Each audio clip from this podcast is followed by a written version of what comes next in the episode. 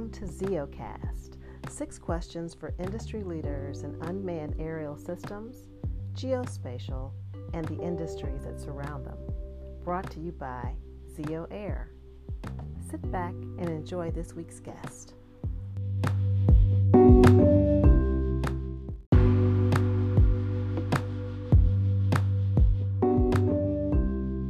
This week on ZEOcast with Bronwyn Morgan is Ray Adams.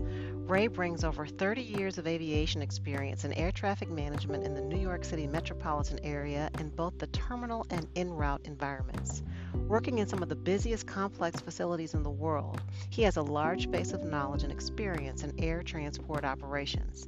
Through his work with the FAA, Ray has become a subject matter expert in the development and deployment of a number of aviation modernization systems, ranging from data link communications to enhanced GPS nav systems and traffic flow management.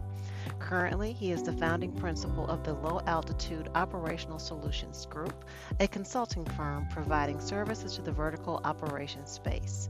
Join me in welcoming Ray Adams.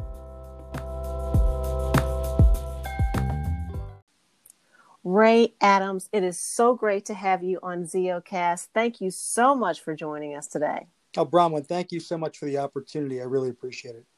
Absolutely. We cannot wait to hear what you're thinking about, what you're working on in this space of low altitude transportation that is taking the entire planet by storm. You have a very detailed and specific set of skills in aviation, as I did a bit more research. How did you make the journey to air traffic control and then now to AAM? No, it's really an interesting and long conversation, but I'll try to keep it as short as possible.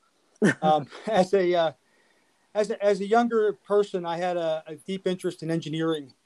Growing up, I was big into computers, and I taught myself how to program computers when I was young, and really got into electronics. And as I went through school and life as a teenager, I really couldn't figure out where I would fit in. The Navy, actually, the U.S. Navy gave me a really great opportunity to become an air traffic controller. So I accepted that. Not that I knew much about air traffic control. I had an uncle that was a small plane pilot. I had never flown before in my life, but I knew I was interested in aviation. I knew I enjoyed the physics behind it and the engineering and just all of the magic that happens in aviation. So I accepted that role, and the U.S. Navy forged me into the air traffic controller that I eventually became. Managed to land myself a job at New York Air Traffic Control Center after I exited the military. They were nice enough to take me in and teach me their oceanic operation. I got to learn the ins and outs of how the world operates across the oceans. And that was a whole nother aspect of air traffic control that really nobody understood very well. I did that for a while. Then I transferred over to the Newark Air Traffic Control Tower, where I figured out what real aviation is about. Not only are you as a tower controller in one of the busiest facilities and complex facilities in the country, if not the world, not only are you only a safety advocate, you are really an efficiency master, and you start to learn about the ins and outs of the air transportation system and how every piece, every second counts, and the economics of fuel burn and all the things that come along with it, and how air traffic control actually is a huge piece of the air transportation system in general. Working around New York City for as long as I have, for almost 20 years now at Newark Airport, I learned much about helicopter transportation. As you know, there's a robust, or at least before COVID, a robust helicopter air tour industry around New York City. There's a large charter industry around New York City, and I got to understand the ins and outs of the benefits and the uses of these vehicles, which AAM and UAM kind of flowed out of, right? If you look at how the Blades and the Uber Elevates of the world the Uber Air have come to be, it comes out of that New York City market. So it was almost a natural fit when I saw heard the talk about electric vehicles and how they would drive cost savings and they would drive noise abatement in this industry. And I said, you know what, that's a fantastic place to it's an opportunity to get into the next generation of air transportation. And that's kind of how I worked my way through air traffic control into this advanced air mobility space. Wow, that is quite a journey. And we do share a similar interest as children, and which I think has also led me to this space. And so it's exciting to hear people actually get to live their dreams and their vision, especially when we're in this age of, I liken it to the Jetsons, or at least early stage Jetsons. So speaking of that, tell us about your organization, Ultra, and how your informed perspective is shaping the future of aerial transportation. Well, thank you for bringing Ultra into the conversation. So Ultra is the Urban Low Altitude Transport Association, and we're a nonprofit we formed about a year ago here in New Jersey. Myself and my partner in crime, Ron Leach. Ron is was a New Jersey state policeman who flew their helicopters for a decade plus and started their UAS program. And Ron and I had informally met through the state police, some state police folks that I knew. And the guy that I knew kept saying, hey, you've got to meet my friend Ron. He's this great aviation guy. He really knows what he's talking about. He's doing this whole drone thing. So Ron and I got together. We sat down, went down to South Jersey. I met up with Ron and we talked, and we said, I got this idea about a nonprofit that would help bring some of that operational experience that we've accumulated over the years into the headier conversations that are coming down from NASA and from the think tanks of the world, where, over the years, Ron and I have both seen in aviation where many of the innovations that are driven from the top down, which are fantastic innovations and they always bring benefit, but a lot of times they're sort of impractical or not easily utilized by the operational people. So Ron and I decided to find a way to interject and kind of moderate the conversation around these academic topics and try to direct the energy toward a usable, practical type of a technology. So that's kind of where Ultra goes. Ultra, we like to bring people into the room or into the conversation, our advisory corps that have real experience, deep experience working hands dirty, we like to say, people who've actually flown, people who have operated in these dense and complex airspaces, people who understand the complex regulatory environment that you deal with in metropolitan areas, so that when these technologies are demonstrated out in, not so dense, less populated areas, that we can say, that's great, and that's a fantastic technology. Here's how it really kind of has to work or has to assimilate into a much more complex environment. Absolutely. Yeah, and I love the fact that, your perspective is one of making this kind of more hands-on, more tactical, but from practitioners who aren't just working on the theory, but actually the actual practice and application of, how this actually comes to life. And I think with all new technologies, we often think about what's next. I know I do. I see it every day. And people often, see the headlines and people think, oh, that's going to happen tomorrow. And it's like, yeah, there's a lot in the middle, a whole lot in the middle before that comes to life. And one of the things that I like that you've shared with me is that, with your Star Wars positioning of real operational experience, how do you see, and I ask this question all the time of people in this space, UTM, detect and avoid, and all these other tech companies merging to create a seamless integration. What's that workflow like and timing? It's really fascinating. I have to say, reading the recent RID and OOP rules that came out of the FAA, it looks to me like the conversation is actually, something is materializing here, right? We've gotten away from theoretical to some extent. We're getting into the practicalities of risk management and a little bit away from the everything goes kind of a mentality, I think, that we saw early on in the conversations. The timing is difficult to pin down, right? Because you've got so many moving parts. The FAA's framework, I personally thought the FAA's framework was very good. They left a lot open to be interpreted, but they said, look, we're going to give you the basic rule set, and we're going to let the market and the industry determine how to implement that rule set. I thought that was a really nice way of not over-regulating, but giving enough guidance to industry so that they could get the job done. Seamless integration, I don't know if there's going to be seamless integration. I think there's going to be, depending on where the integration is happening, I definitely see there being issues with community acceptance, which I know there's a lot of effort around that to educate the public on this. But still, I mean, I deal with this day in and day out in the New York area. We've been flying around the New York area for, 80 years, 70 years. We've been flying helicopters around for a long time. No matter what you do to educate the public, there's a vociferous minority that always speaks up and causes change, right? So I think seamless integration doesn't exist. I think there's going to have to be a step-by-step, take the low-hanging fruit first, and then work to show benefit to the public so that the public accepts the benefit, and then maybe some of the complaints would fall into the background. But overall, I still think there's it's a long road to hoe in this respect.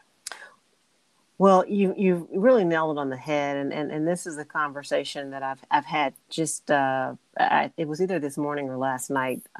It actually was this morning. And you mentioned, the new rulemaking that's taking place. And as we think about policy coming from, the FAA, Department of Transportation, how do you see that, based on this whole idea of public acceptance?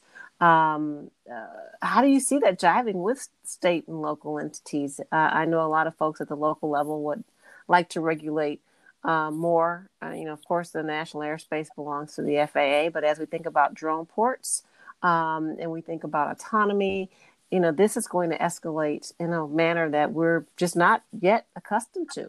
How do you see all that coming together, and what should be at the forefront first in that discussion? Yeah, it's exceptionally difficult. As you said, the FAA does own effectively from the ground up, right? They've established that.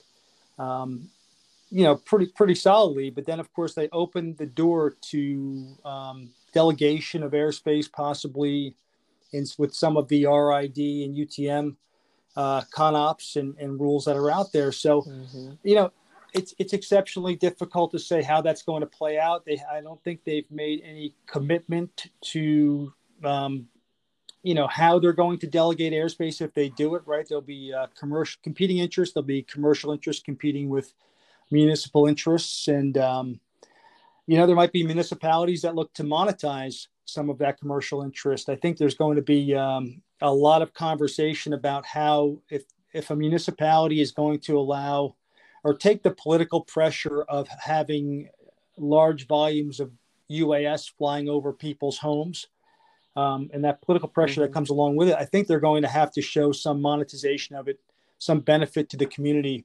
And none of that's established yet. So we have a very difficult time. So what policies need to come first? I think FAA has to sit down with the industry and with the states and say, look, what's the best way for us to delegate this responsibility for low altitude airspace to somebody who's going to be responsible with it and yet be able to derive a mutual benefit from it. And until those conversations happen, I really don't think we get wide-scale UAS usage. Yeah, it will probably certainly be more localized in markets where it's kind of a lead market, if you will, where things are happening and tested. And because there's so many elements that have to come together, either for drones, everything from delivery to, the kind of work that we do in inspection and mapping to cargo drones. And then, of course, passenger drones. This has got a whole array of different inputs to it. So that will be interesting. And so, speaking of package delivery, from your perspective, when can we expect that to happen with UAVs and cargo with eVTOLs? Right. So that's interesting, right? So what I've noticed about the convergence between UAV and eVTOL from a ability to operate over congested areas and people is that FAA has merged those two into Part 135.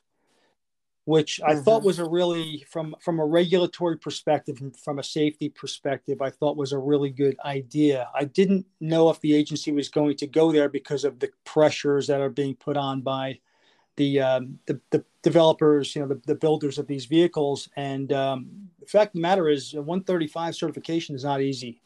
So it kind of, I think it actually separates the high quality, probably safer type of aircraft from the ones that may or may not be so safe. Unfortunately, it also divides the industry into who has the resources to develop a 135 certified aircraft versus not, right? But from a regulatory perspective and being engaged in aviation for so long, generally commercial operations are accomplished under Part 135 or Part 121, right? So I really thought that was a good idea. Now, you know, when can we expect package delivery with UAVs and eVTOLs? Well, eVTOLs, that's generally easier, right? Because I think they're all going to be certified under Part 135, and there's a pathway to certification there, even though some of them are much more complex or have different designs than traditional rotorcraft. And I think that might be a limiting factor. Not that I'm an expert in certification, I'm definitely not, but a limiting factor in FAA's approvals when you have a non-conventional type of design. Whereas the UAV side, I know there was a pathway for 5 or 6 developers to get to 135 certification. You know, but again, that's a whole novel, it's a novel piece of regulation for FAA. So for them to build that whole regulatory regime out, I think took a lot of work, and I'm not sure if I haven't talked to anybody over there about this, but I'm not sure if there's a real clear understanding of how that's going to work. So I personally think that eVTOLs may be easier with some of the simpler type of vehicles that are coming. Fact of the matter is, with any type of a cargo operation, you know, your cost per parcel becomes a problem, and I'm not sure if the economics work with eVTOLs. You know, talking about the number, looking at the numbers that Uber Elevate was putting out about possibly a 30% reduction in cost over helicopter transport, it's still fairly expensive to fly something like that for package delivery, considering that packages generally bulk out before they weight out. So I don't really understand how the economics work yet. I can see it possibly in certain markets where there's a desire for speed over cost, right? So where I think UAVs play that same role. But overall, to move mass quantities of goods via eVTOL, I don't think the technology is quite there yet. Yeah, I can see that. And whether it's electric or an alternate powered, you're right. Because if not, we're basically looking at transfer trucks in the sky. And, where's the value? And like you said, some of the numbers that we've seen certainly are ambitious. But practically, how will that work, and how, what will that strategy look like? That's an interesting conversation that we could talk about for hours. And I would like to do that, at another time. So, based on all of these dynamic elements and issues, what are the challenges and hurdles that you see that, we need to, overcome for these new initiatives to become a real possibility? I mean, I know we've talked a lot, but if you had to think of the top, 3 things that you think about that are on your agenda that need to be overcome, what would those be? So from the eVTOL perspective, right, technology is the first part, right? We have to get to a battery technology that's stable and provides enough power to obviously get the vehicles to fly the routes that are desired to fly, right? So, hopping from one point to another a mile away is really not a great economic benefit. But if you can develop the technology to the point where it can serve markets that are, 10, 15, 20 miles, that might be beneficial. The second part of that challenge is infrastructure. I don't know if any can let you land one of these vehicles on a street in front of somebody's house, at least not where I live. I live in northern New Jersey, which is very densely populated, and it's pretty nice up here. And I really don't think my neighbors would be happy if I landed one in my backyard. So infrastructure is a key challenge. I know that's been noted in many studies from going back to 2017, 2018, and I think it's absolutely a challenge. I think that there are a number of entities out there that don't recognize the political and community challenges that there will be to putting vertiport infrastructure where they think it needs to go. I think that there is maybe it works in some less on the fringes of communities, in some less densely populated areas, or if you could put them on on the outlying edges of cities. But to put them, the way some of the white papers have expressed, to put them every, 500 feet or 1,000 feet or something like that in a community is just not going to happen. So that's a real challenge. And then, again, the economics of these vehicles become problematic too, right? So all that's definitely an issue that has to be overcome. And this is on top of all of the regulatory hurdle that's already out there. So you've got the community aspects, you've got the infrastructure aspects, and of course the regulatory aspects that are they're kind of nebulous at this point. It's like almost like nailing Jell-O to the wall, I think, on some of these, right? So for UAVs, I think you have a similar issue. I think, limited use might be possible in the near term, but I don't know if a community can accept hundreds of these vehicles flying over their houses. It's been said that if the benefit outweighs the nuisance, then possibly. But at this point, in the near term, I don't think that's going to happen. I think there has to be a sea change in the benefits case to see that happen. These are deep issues. And it's going to take us a little time to get through them. I do think we will, reach a scenario where we do live in a much more of a Jetson society. But we've got, big things to figure out, and how it all comes together tech-wise, public policy-wise, and safety-wise, just to make sure that this works effectively and economically. Well, Ray Adams, those have been your 6 questions. We're so excited about that. Thank you so much for this amazing input, and we look forward to talking with you again. Thank you so much. Have a great weekend.